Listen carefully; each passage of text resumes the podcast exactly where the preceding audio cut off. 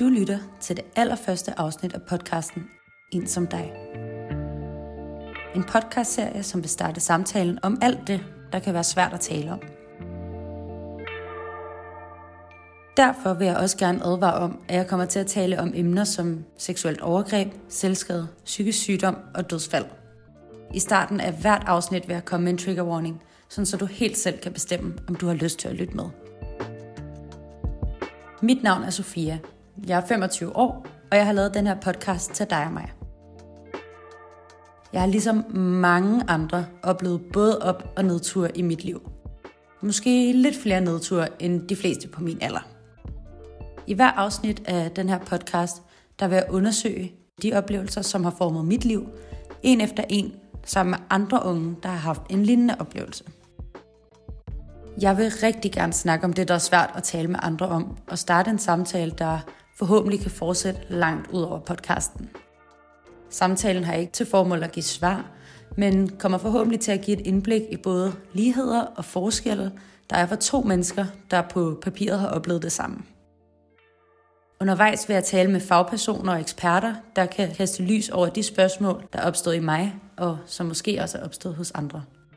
For eksempel, hvordan det kan være at leve med en mor med en psykisk sygdom, og hvilke spor det sætter i en, hvis man har været udsat for et overgreb.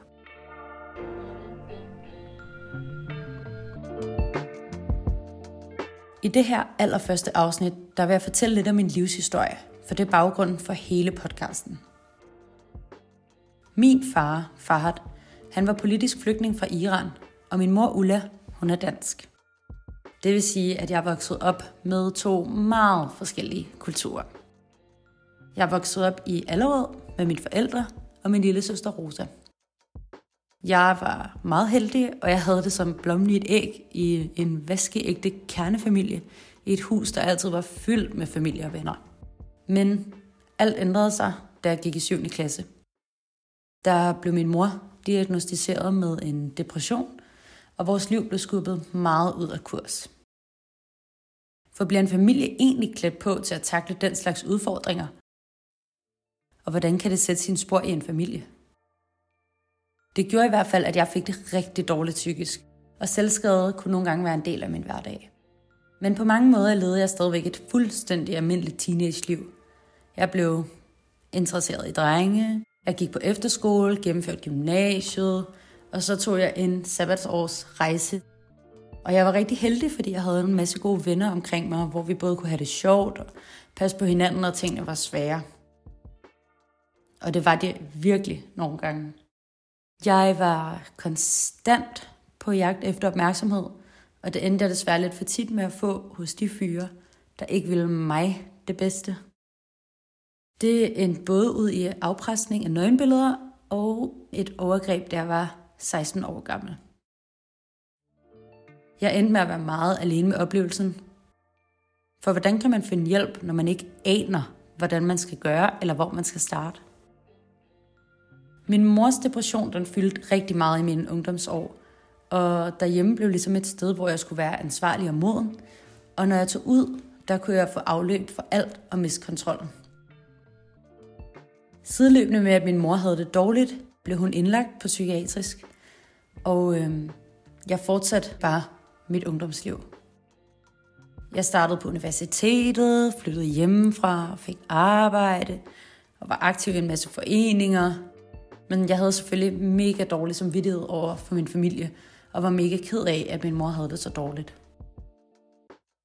I den tid øh, fik jeg også en kæreste, Oliver, som jeg blev meget åben og tryg med. Det gjorde, at øh, nogle af de ting, jeg tidligere havde oplevet, de begyndte at fylde i mine tanker igen. Og jeg kunne pludselig sådan mærke, at overgrebet havde sat sin spor. Og den første tid af vores forhold, der kunne jeg nærmest ikke have sex. Oliver var virkelig god og øh, fik mig til at opsøge en psykolog. Og jeg troede, at det endelig var tid til at øh, få bearbejdet de ting, der fyldte, og til at få det godt. Men igen blev mit, øh, min families liv skubbet helt ud af kurs. Min far han døde nemlig pludselig af en blodprop. Tiden, der kom derefter, den var både fyldt med sorg men også med kærlighed. Min far havde den rolle, at han ligesom passede rigtig godt på min mor altid. Og den lå nu hos min søster og jeg. Af den grund valgte jeg at flytte hjem til min mor i Allerød og begyndte et depressionsforløb. Depressionsforløbet blev meget kort tid efter udskiftet med en indlæggelse på psykiatrisk afsnit og en skizotypi-diagnose. Og hvad er skizotypi, tænker du måske? Både det og resten af de spændende emner kommer vi ind på i den her podcast. For nu er jeg endelig et sted i mit liv, hvor jeg gerne vil tale om og dele mine oplevelser med dig. Og jeg vil også gerne tale med folk som dig, der måske har oplevet nogle af de samme ting med større eller mindre forskel. Hvis du kan ikke genkende til blot en af disse livsbegivenheder og kan se dig selv i en samtale om det her på podcasten, er du meget velkommen til at række ud på vores Instagram, en som dig, underscore podcast. Her har vi startet et lille community, som du er meget velkommen til at deltage i, eller bare følge med for den sags skyld. Her kan man også læse mere om podcasten og de emner, jeg kommer til at tage op undervejs. Der er også mulighed for at stille spørgsmål til dig, der er nysgerrig på specifikke emner.